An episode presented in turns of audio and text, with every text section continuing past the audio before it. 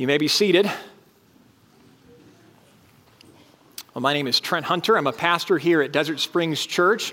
Welcome to the first Sunday after Christmas. It's sort of a lazy Sunday. It's why I'm wearing a tie. I'm overcompensating for you. Um, Christmas is where we celebrate, remember, and reflect on the birth of Jesus and take naps and watch movies. I hope that it was a relaxing week for you. When Christy and I get a break or a few, few just wide open days, uh, we start clearing out bins and closets and gutting and posting things on Craigslist and taking them to Goodwill. Create space for life. I recently found a TI 84 in a bin in our home. Who knows what a TI 84 is? Who uses a TI 84? Okay. I knew it was Christie's from high school because calculators would not survive more than 12 months in my backpack as a schoolboy. I would take them apart. I wondered how they were made and who thought them up. Had I started with something a little more simple or perhaps mechanical, maybe I would have taken an interest in a job in engineering or something. I would have hit the ceiling on my math skills very quickly, but I was mystified by these calculators. How did these things work? Who held the design plans for this? Of course, there are cooler things than calculators out there. One of you uh, gave me a tour of the factory that you run not too far from here where you make a part for the F 35 Joint Strike Fighter. And I will never stop asking for one of those parts. I had a space in my office for it, and it's waiting. Um, one, one breaks or something and has to be thrown out, I'll take it. Pencils are complex enough with their paint, their lead, their wood, eraser material, and the towns whose economies are supplied by the sale of these materials. How much more a jet? How much more a jet? It's a testament to the creativity, the hard work, and the sheer brilliance of human beings that we make these things. I am floored by what we can pull off. A design, of course, teaches us about the designer, and many of us have considered this when examining the creation around us. We should all say with the psalmist, The heavens declare the glory of God, and the sky above proclaims his handiwork. What God has made speaks about what God is like. But even more amazing than the world that God made, consider this, is the people that He made. No, we don't impress ourselves, but that we are all here is a very, very impressive thing. Harder to explain than anything in the universe is the church. It cannot be reverse engineered, it can only be revealed for what it is. We are His handiwork, a demonstration of God's glorious plans and power to the seen and unseen world. And that's what the book of Ephesians is all about. Turn with me there in your Bibles to the book of Ephesians. We are at the beginning of a new four week series through this book titled Profound Mystery, Immeasurable Power. I think those twin phrases get well at the heart of the book's message and its agenda. It's a book about the profound mystery of God's eternal salvation plan a mystery now made known in Jesus Christ on the pages of this letter and in this room around us in the church. Paul, over and over again across this letter, when he talks about what he's talking about, he'll start talking about this mystery that was hidden, now made known in Christ, in the church. Look for it.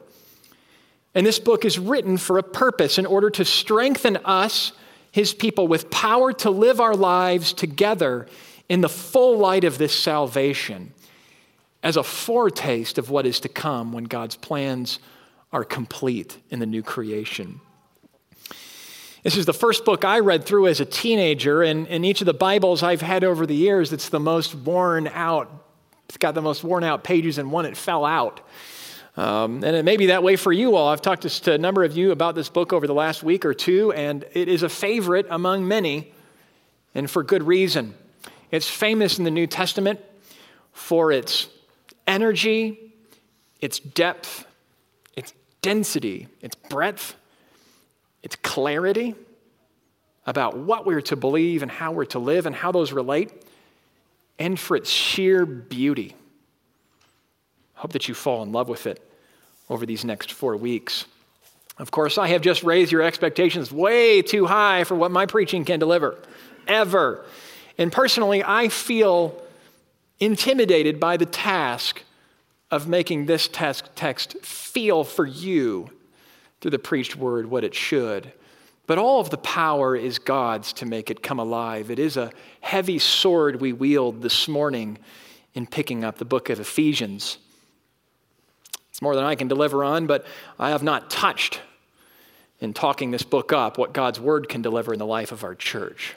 So be in prayer for our church as we undergo this four week series. Today's sermon, One Incredible Plan, is from the first chapter of the book. I'm going to read it all now. So hear God's word. Paul, an apostle of Christ Jesus, by the will of God, to the saints who are in Ephesus and are faithful in Christ Jesus, grace to you and peace from God our Father and the Lord Jesus Christ. Blessed be the God and Father of our Lord Jesus Christ, who has blessed us in Christ with every spiritual blessing in the heavenly places.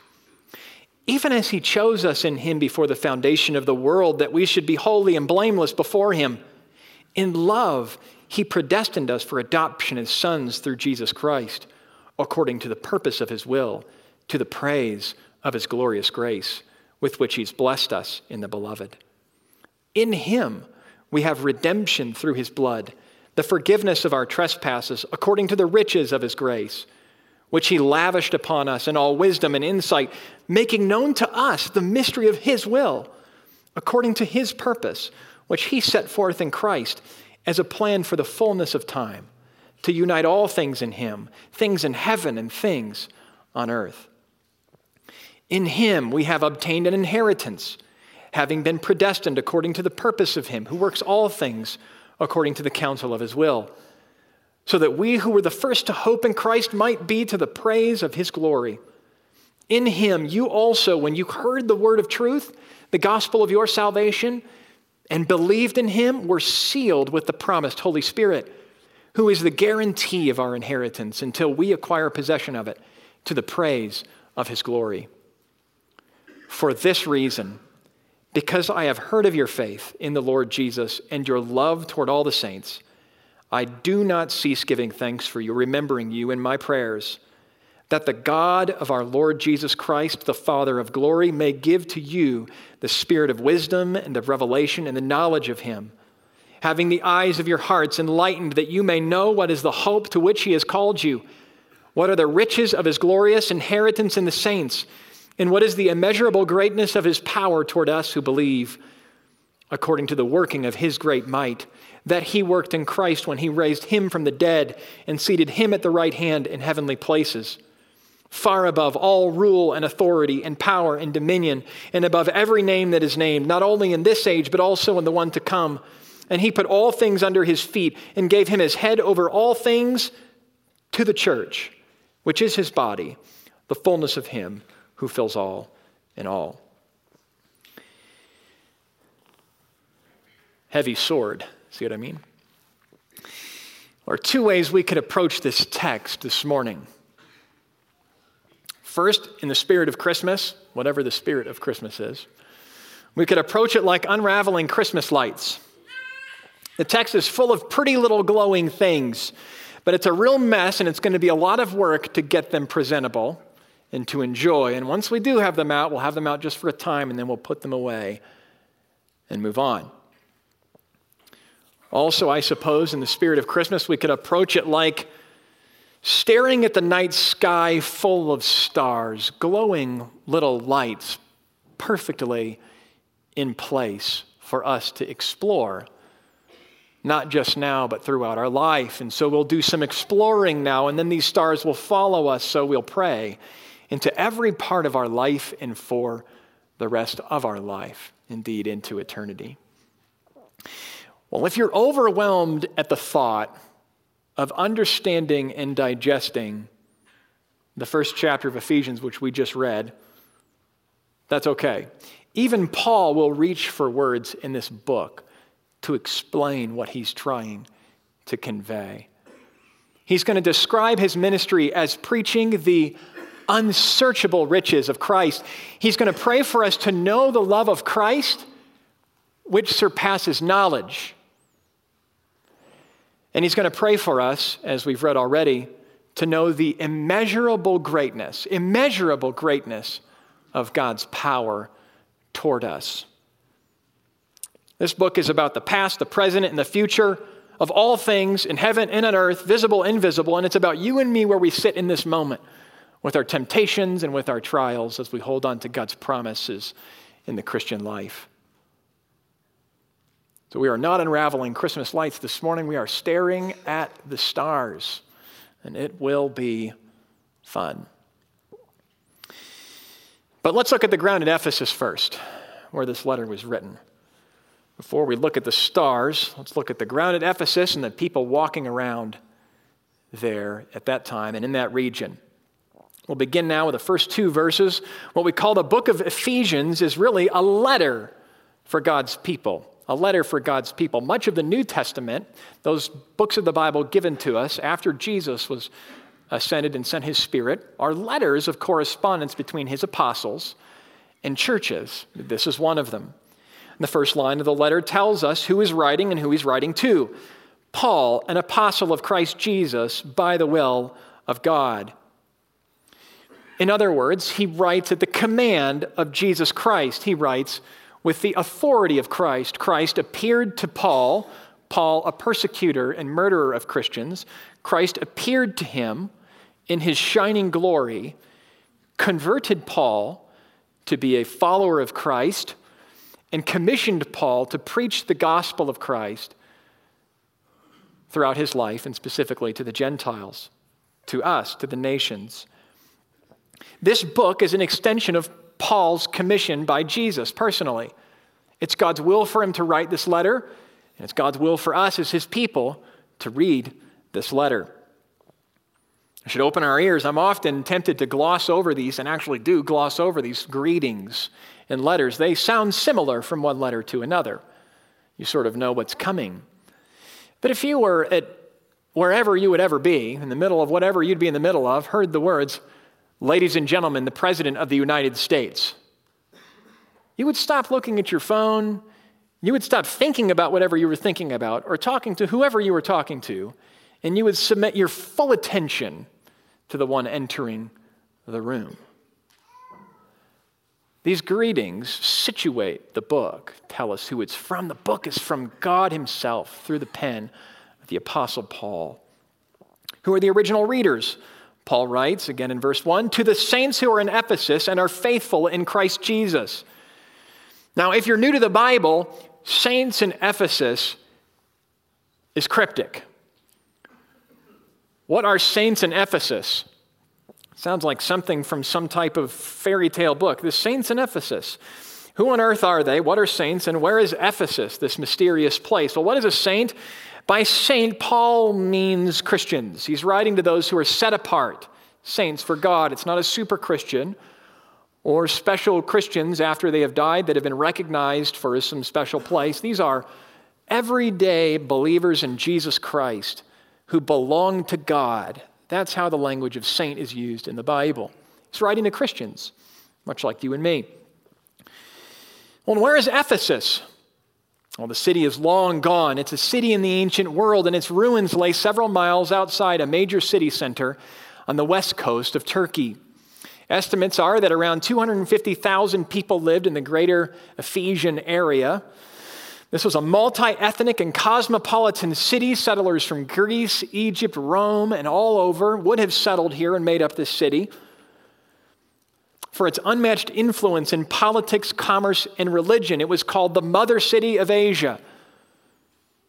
A major city port, port city at the time, literally all of the roads in the region, main roads, would have led to Ephesus. In the literature of the time, it wasn't just a trade city, but a destination city. Think New York. Now, if you're familiar with the book of Ephesians, you'll know that this is one of the least, if not the least, occasional letters in the Bible, What that means is that Paul doesn't appear to have a particular problem uh, of sin that he's addressing or a problem of doctrine that he's addressing. It's a general letter.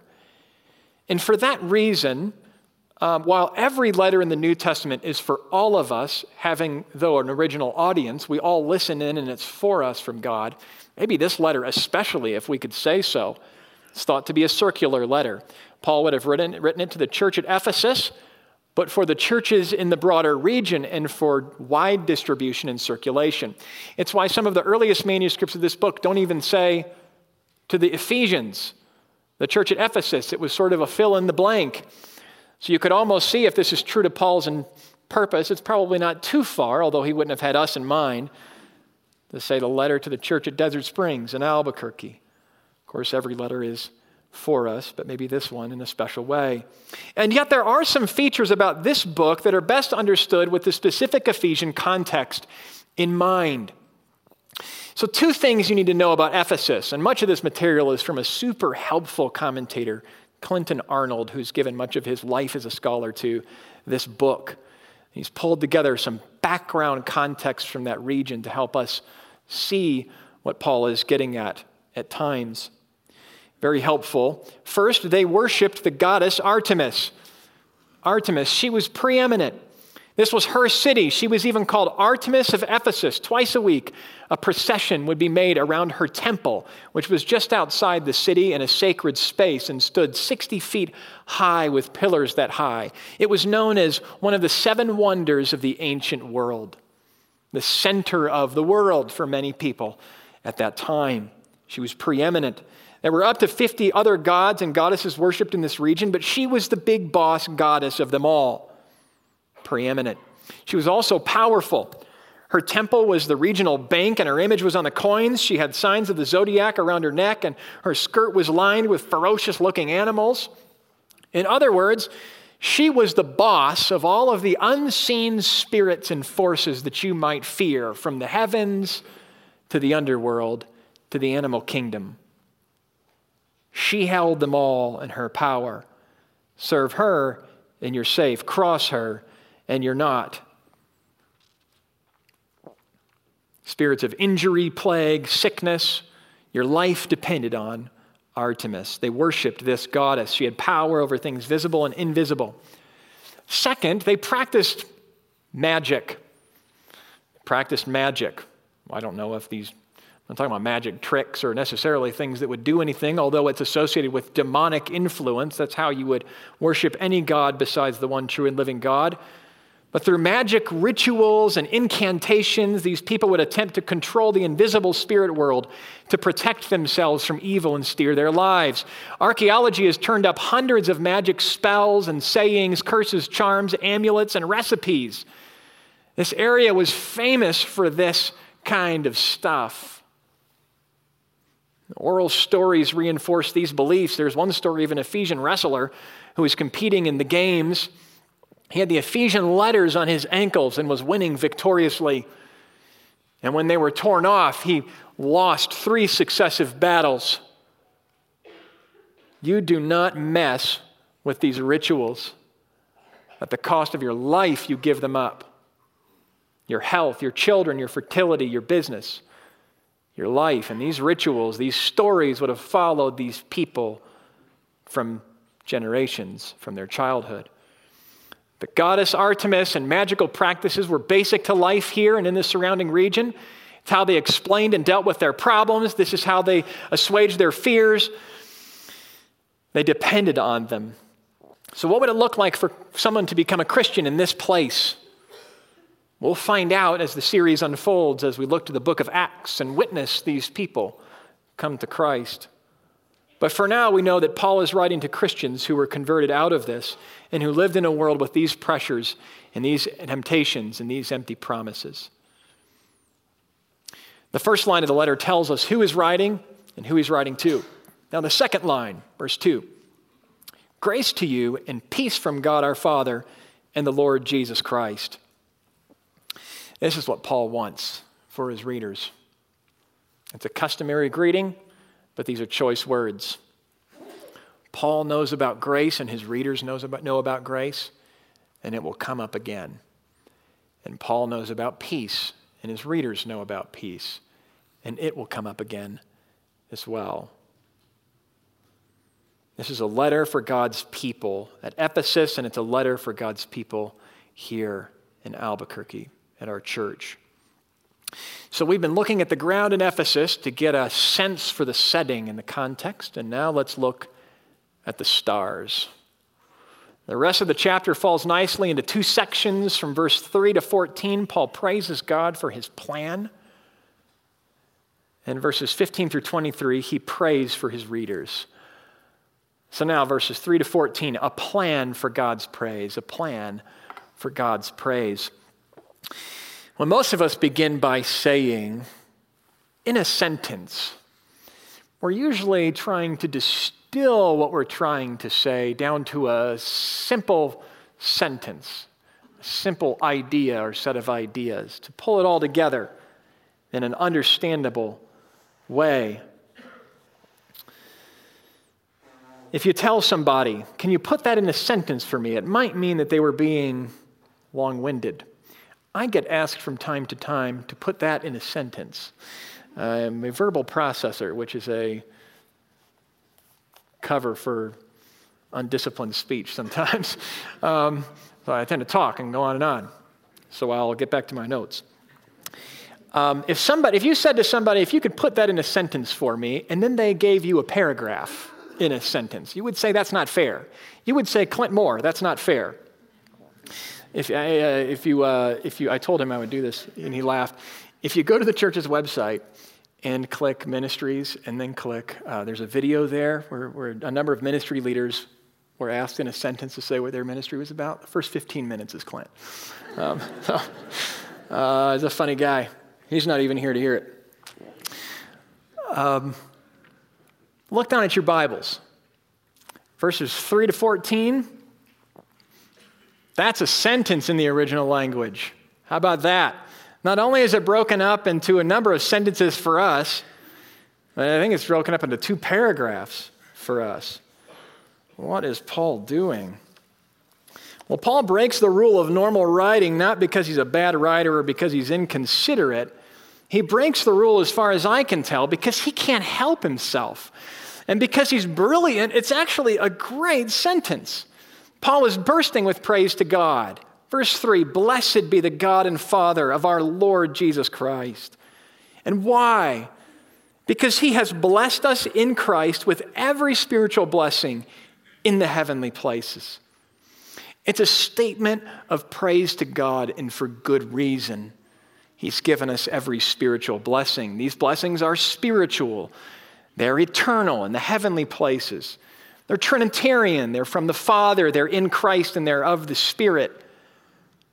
And this is a summary of all that Paul is about to say. So you have a nice summary sentence right here at the head of this section. You can't read long in the New Testament without noticing, by the way, the deep Trinitarian fabric of the New Testament. Trinity, Trinitarian being just a word to get at the clear scriptural truth that there is one true and living God. And yet you clearly have three distinct persons, actors in the New Testament that are not different manifestations of one God, but are different persons, three in one Father, Son, and Spirit, each of them worshiped, each of them involved in our redemption, each of them existing eternally together in fellowship with one another.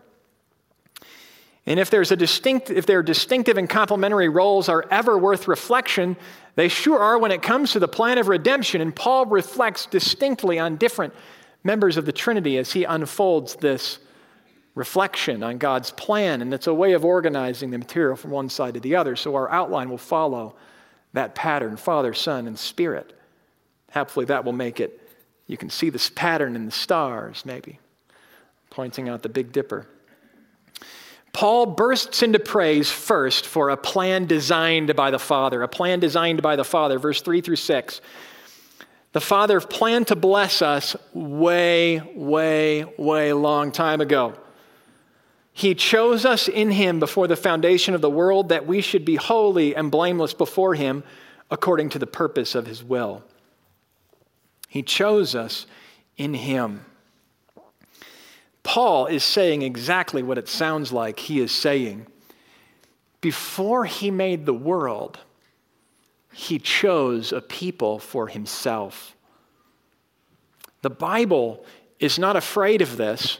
It comes right out of Paul's pen first, without any apology and in the direction of praise to God. And it might sound difficult to understand, to which I say amen. It is difficult to understand. It raises questions the nature of our salvation. What's my, my responsibility if God has chosen me? Did I have a choice to choose Him, to believe? It raises questions about the nature of prayer. If He's sovereign over history, why pray? Questions about the nature of evangelism. What's the use if God decides who is saved in the end, anyways? These are questions we ask if we think. And it's called doing theology. You take the data of the Bible and put it together to recognize where the questions are and where the tension is and what we know for sure and what is uncertain.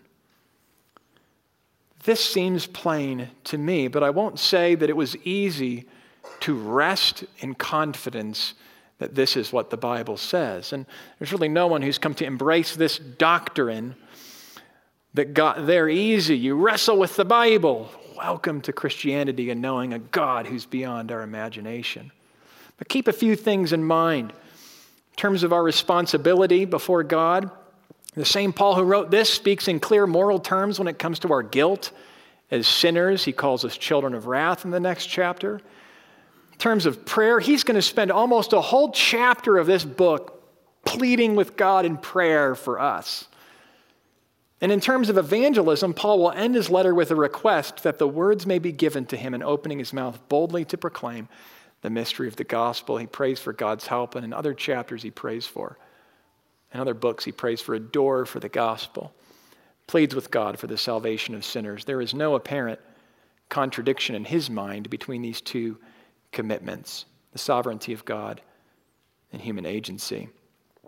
In fact, these things actually fuel our responsibility prayers and evangelism. We work out our own salvation in fear and trembling because God is at work to complete what He started, to will and to work for His good pleasure. He hears our prayers, and we pray to Him precisely because we know that He's not just hoping with us things work out this way or that, but we trust Him and we know that He is over every atom of space and minute of time. And we preach the gospel in the most unlikely places, in the face of the greatest insane odds, because we know that God is shining his light into the hearts of unbelievers and that he's gathering for himself a people from every tribe and language and nation. And he will do it as surely as he has promised, and he is not dependent on us. In other words, these ideas are compatible, and there's no place better to see this than the cross. We need God sovereign over every minute of time and atom of space if we're to have a cross. And yet, the cross was an act of great injustice, in as much as it was an act of great love. Here's from one of the first sermons in the, ever after Jesus' resurrection. In Acts 2, Peter says, This Jesus delivered up according to the definite plan and foreknowledge of God, you crucified and killed by the hands of lawless men guilty men. And in chapter 4 of Acts, truly in this city were gathered together against Jesus, who, listen to all the guilty parties, Herod and Pontius Pilate, along with the Gentiles and the people of Israel, to do whatever your hand and your plan had predestined to take place, these things that go together, mysterious though they are. It's something we can believe even if we don't perfectly understand it. So embrace the tension where God leaves tension, and don't be surprised that there are things we find out about God and His world that are hard for our minds to reach. But don't just embrace the tension, embrace the truth. This, this is not here in Paul's writing to trouble us or to stall us, but to stir up praise in our hearts. So let's stare into the heart of the God who chooses from eternity to figure him out in as much as we can from these pages. Why did he do it? Here's one reason our salvation, verse 4, that we should be holy and blameless before him. He wants us to stand before Him blameless, and we are blameworthy, as we will find out next week in chapter 2 in full color. We were not blameless, and we will, God will finish what He starts in us, and we will stand before Him one day, blameless and holy, set apart for Him. There's another reason adoption. In love, He predestined us for adoption as sons through Jesus Christ. He doesn't choose us to mow His lawn like robot servants. He chooses us to sit at His table as sons and daughters with God as our Father. No small thing that He would call Himself Father, a title used on a loop throughout this book that we can't miss. There's intimacy there, and God wants it with us. We have a number of adopted children in our midst at this church, beautiful children, sown into beautiful families. Something like our legal adoption context that we have here would be the background for this word. And in the first century, there was a such thing as legal adoption, where a son would, as a son would, receive an inheritance from his father and have all the rights of a child. Theologically speaking, there's a whole history of God doing this kind of thing. He chose Abraham, Isaac, Jacob, Israel, he chose Moses, and then he chose David. It even calls David his son. Adoption. And there's another reason why God did this, if you caught it. It's not a throwaway word in the Bible, ever. No filler word. In love, he predestined us for adoption. In love. God's choice of us from the foundation of the world is born out of a heart of great love for us. Don't miss that. And there's another reason yet. All of this, verse 6, is to the praise of his glory, to the praise of his glorious grace. How does his election and adoption lead us to praise God for his grace? Why not just his love or his sovereignty? Precisely because it's in God's uh, sovereign adopting love that we see just how much our salvation depends on him and just how little it depends on us. That's what grace means. Did we not believe? Yes, but what is believing but receiving what is given?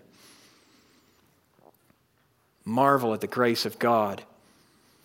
And how is this possible that this God, this holy God, would make some to stand before him holy and blameless who are not holy and blameless?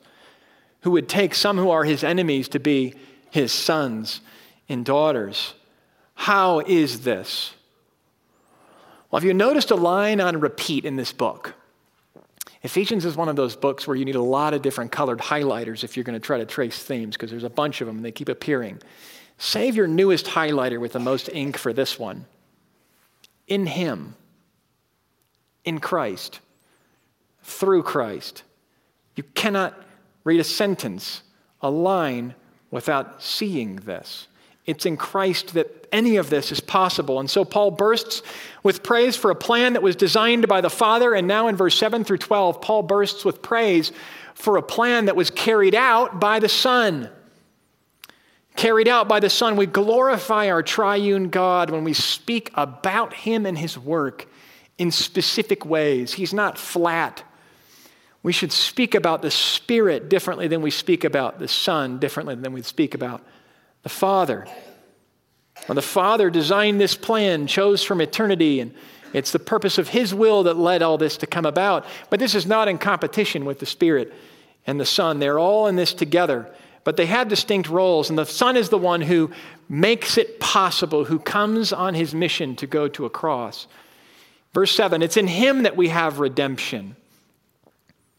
A slave at this time could be purchased out of slavery, redeemed from slavery. In the Old Testament, Israel was enslaved to Egypt and to Pharaoh, and God bought them back, brought them out, redeemed them to himself from slavery to Egypt to the Egyptians. And how, how did he do this? Through the blood of a lamb in part. The angel of death passed over every home in Egypt and killed the firstborn children. The children of Israel did not die because they killed a lamb in the place of that firstborn and marked their doorposts with blood. The angel of death passed over. Blood was key to their own redemption. So, verse 7 In him we have redemption through Jesus' blood. Death is required for sin, and we've got a lot of sin. And so we're redeemed through his blood. That's how it's possible. A cross was required.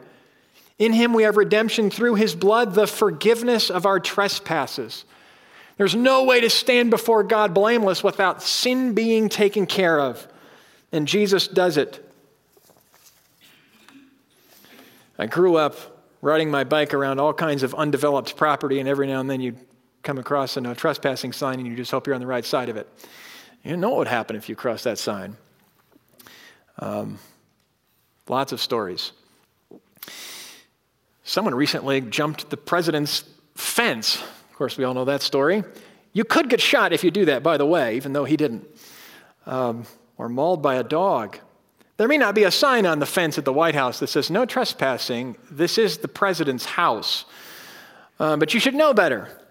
And all of us are born as sinners and as those made in God's image, which is a sense of what's right and wrong. We know what pleases mom and dad, and we're in no mood that as soon as we can kick back and do what we want, we are doing it. Sinners, trespassers, and God deals with our trespasses in Jesus. They are forgiven, which is pretty much amazing. More amazing than the president taking a bullet or a sentence for the trespasser of his own property. Much more amazing than that. No wonder Paul says in verse 7 this is according to the riches of his grace, which he lavished upon us. This is not hyperbole. He is reaching for words and he's using all he's got. Lavish grace. And if our minds aren't blown away by what God is doing specifically for us through Jesus, in the space of two verses, Paul zooms way out so that you can see the entire universe and all of human history from one side to the other. To say that through Christ, God, verse 9, is making known to us the mystery of his will, according to his purpose, which he set forth in Christ as a plan for the fullness of time, to unite all things in him, things in heaven and things on earth.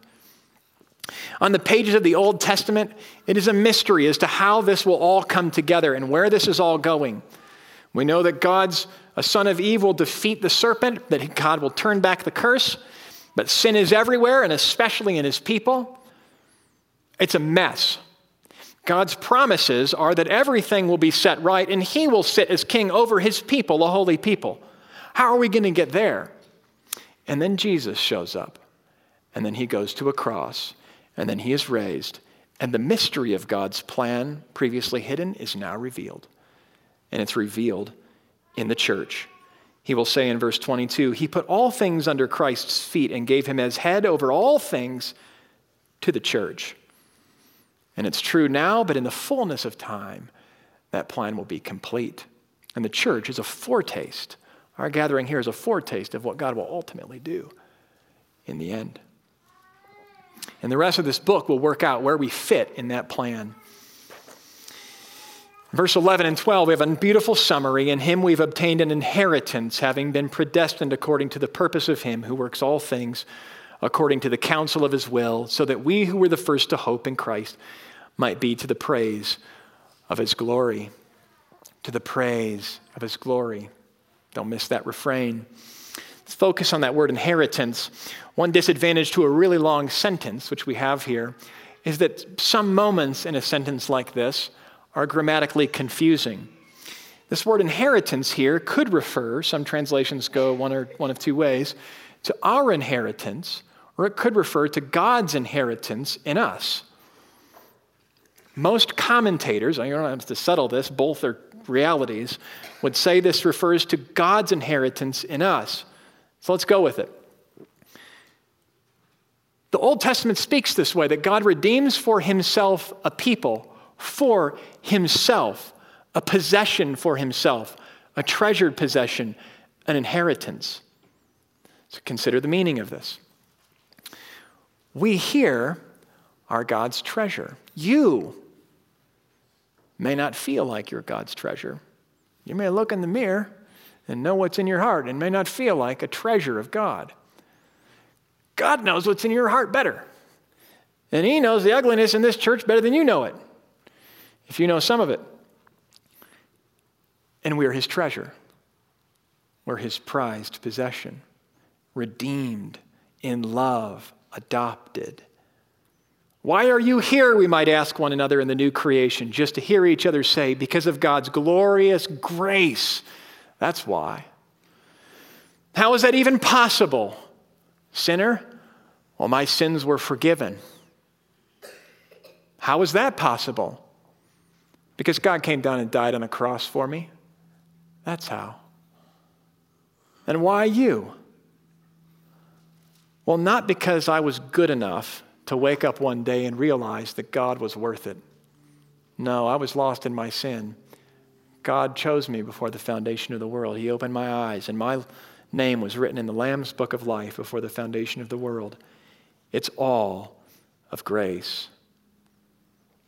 In this time of struggle, when we don't feel like fully adopted children, we don't feel like we're the sons we should be, this time of struggle is a part of God's plan too. The process of our adoption is fixed, but it's not yet complete. The court case is cleared. Parental rights have been transferred, but we're still in our crib waiting for the completion of our process. When we began Carson and Madeline's adoptions, this is how it worked. Court cases cleared, everything was locked up legally, and we were their parents legally in the eyes of the Ethiopian government. And yet our children were in the same place, too young even to know that anything had happened, even if they were greeted the next morning with the news. My son had a picture of us, Christy and I, hanging over his bed. He'd see it, he'd point to it and coo at it. He was told that was daddy, and he'd hit it say, Daddy, Daddy. Not even sure, frankly, that he knew what a daddy was. And then we show up. One day, we'll be together. Though we aren't with the Lord yet, he is nonetheless with us by his Spirit. And so, third, Paul bursts with praise for a plan secured by the Spirit, a plan secured by the Spirit. Verse 13, in him you were sealed with the promised Holy Spirit, who is the guarantee of our inheritance until we acquire possession of it and the third time you've heard this to the praise of his glory. That's why this is a praise for God's plan, three times to the praise of God's glory. Now, praising God for the work of the Spirit promised by Jesus, the promised Spirit. Before Jesus left, promising that he would send his Spirit, it was to their advantage that he actually leave because his Spirit would enter into them. And promised before that in the prophets in the Old Testament that the Spirit would come with the coming of the King. The spirit is our guarantee. Like an engagement ring is to a wedding, the Holy Spirit is to our future union with Christ. Not a patch on a plan that isn't quite coming together as planned, although it may feel like that at times. The Holy Spirit is an integral part of the plan. Does all of this sound completely foreign to you? Maybe you've come to church, maybe you're very familiar around church, Maybe you read the Bible, but you haven't known God as Father. You don't have an interest in the Spirit. This is new. The cross has not been in the middle of you the way you think about Christianity and the, your relationship with God. You haven't thought that you needed blood. Your eyes are sort of opening to some things here. How can you get in? I remember as a, going to church for a while early in high school and asking somebody, How do I become one of you? Can, can you distill it for me? And my friend preached the gospel to me. I think I believed walking from one building to another at youth group at that moment. I rejected nothing he said, and he preached the gospel, and I believed. Perhaps I was a believer already, I am not sure. But God was working in my heart to want to believe whatever He said and to want Him and to trust a cross for it. I pray He's doing that in your life. What should you do? Verse 12 In Him you also, when you heard the word of truth, when you heard the gospel of your salvation and believed in him. It wasn't always the case that Paul knew God and trusted a cross. It wasn't always the case that his readers did, but it became the case when they heard the word of truth, the good news of salvation through a cross and adoption in God's love and believed. So believe. Worried about being elect? No one comes to me unless the Father who sent me draws him, Jesus says. If you want to know God, you find yourself believing the stuff on the page in front of you, that may be your answer. God calls you to come, and you come. You're in trouble if you run, and that's how you know you're on the other side of things. But don't worry about that first doctrine we discussed. Worry about uh, respond to the call to believe. Artemis is a fraud, and so is every other lie of the devil we believe, and every other thing we trust in in life and in death. Christ is not a lie, he is not a fraud. For those of you who, of you who have heard and believed, what can we do but pray for God's help for ourselves and for one another? And that's exactly what Paul does. He could not help in writing this letter to burst forth with praise. And he's done a pretty good job for a sentence, right, of distilling an infinite amount of beauty into a sentence. So actually, he's done a good job of putting it in a sentence for us. He couldn't help but bursting with praise, and now he can't help but pray. And it's really the only proper thing to do now. And so we see in verses 15 through 23 a prayer for God's power. He begins, For this reason, because I've heard of your faith in the Lord Jesus and your love toward all the saints, I do not cease giving thanks for you, remembering you in my prayers. Paul is praying all the time for them, all the time. It's a way of life. Like we look at our phones and check our email, he's asking God to help these people know God he prays, verse 17, that the God of our Lord Jesus Christ, the Father of glory, may give you a spirit of wisdom, of revelation, and the knowledge of Him, having the eyes of your hearts enlightened. Enlightened to see Him for who He is, that the eyes of your heart may be opened, that we would grow in the knowledge of Him. The prayer is that we would know God and know Him well. Is this what your life is about? Is it about knowing God and knowing God well and better every day? That's why we read the Bible. Not because we have to, but we have to, but because we have to know God better. It's a means to an end. Not facts about God, but God. It's one thing to know what a wife is, it's another thing to know a woman is your wife. The eyes of our hearts may be enlightened. It was two years ago, a man came in this church the Lord was kind for us to intersect. And we went uh, out to lunch. He had grown up in the church and heard the gospel, very familiar with the Bible. Had a story to tell me about a life coming undone at every level and in some fantastically dramatic ways. In situations where the way forward wasn't clear. I wasn't so sure I was listening to a believer, thinking about how I'll steer this and what questions I'll ask and things I need to learn as we talk and get to know one another.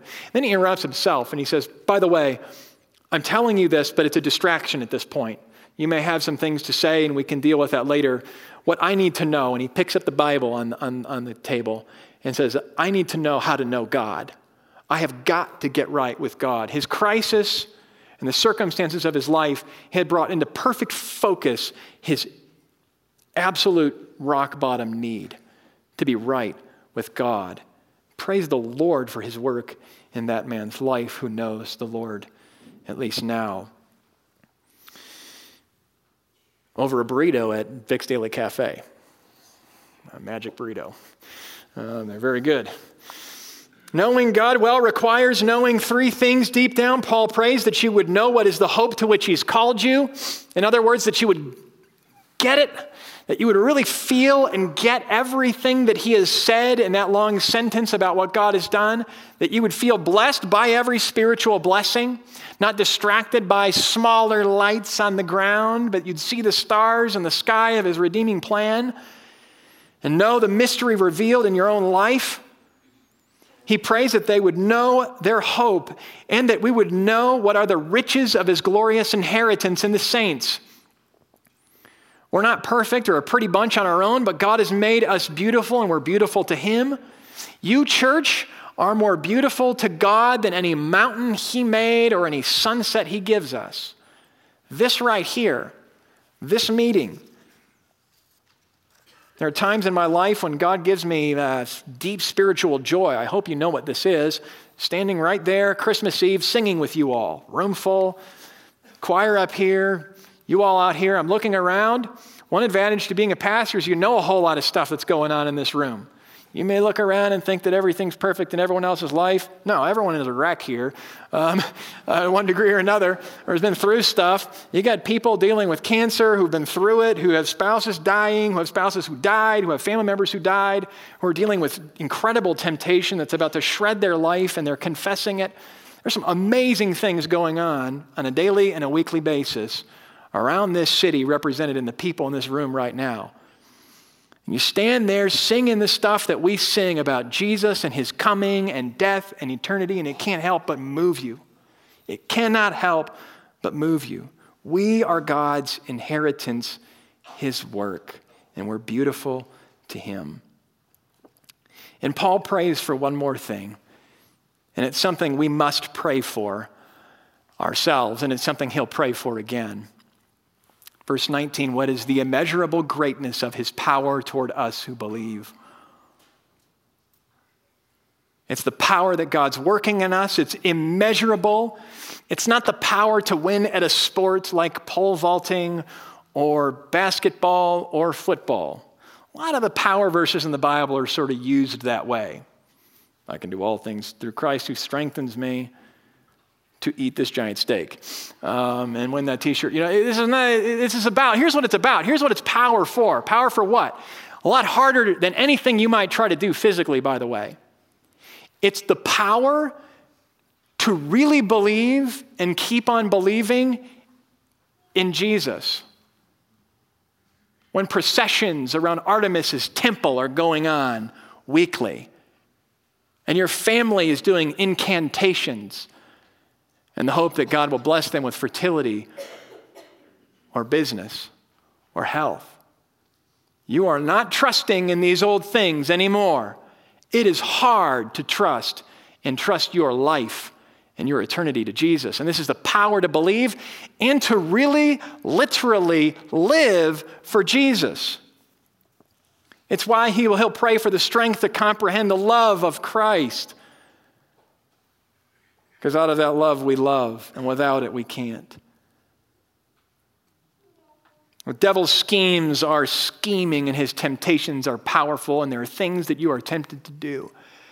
That no matter what you can design at work, or do at work, or do with your hands, or lift with your arms, you feel powerless over the temptations of your flesh. The devil is a schemer, and frankly, we are no match for him. But he is no match for God and God's power. And if God's power is at work within us, he is no match for us. And so Paul will say, Be strong in the strength of the Lord. We don't wrestle against physical things, but unseen things. And here's a very concrete, confidence giving illustration of the kind of power God's talking about.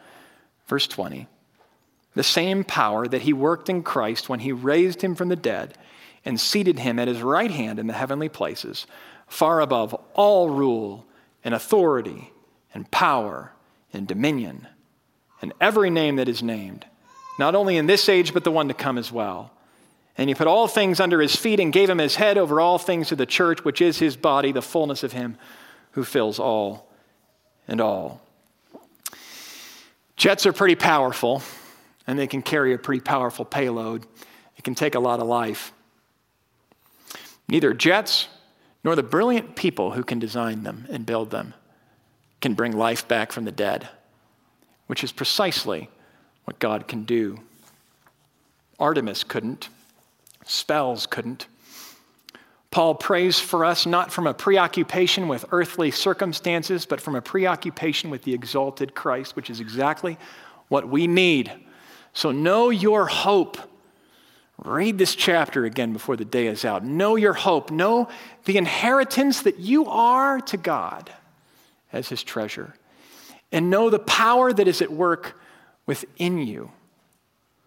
He is a great designer, and we're proof of what only He can make. So may God grant us to be a faithful foretaste to the invisible powers of the mystery of Christ and his descending foot upon their head, because all things will in time be under his feet when the mystery of God's salvation plan is complete. Let's pray. Father in heaven, we, we sure need help to feel what we're supposed to feel after reading a chapter like this. Thick with ideas and declarations of realities that are true in us if we're in Christ.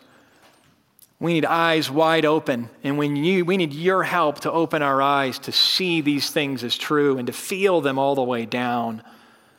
Eyes of our heart enlightened that we may know our hope, that we may know just how loved we are by you, how lavish your grace is, and that we may know the power that you are working in your people to demonstrate your wisdom to the world, seen and unseen. In Jesus' name we pray. Amen.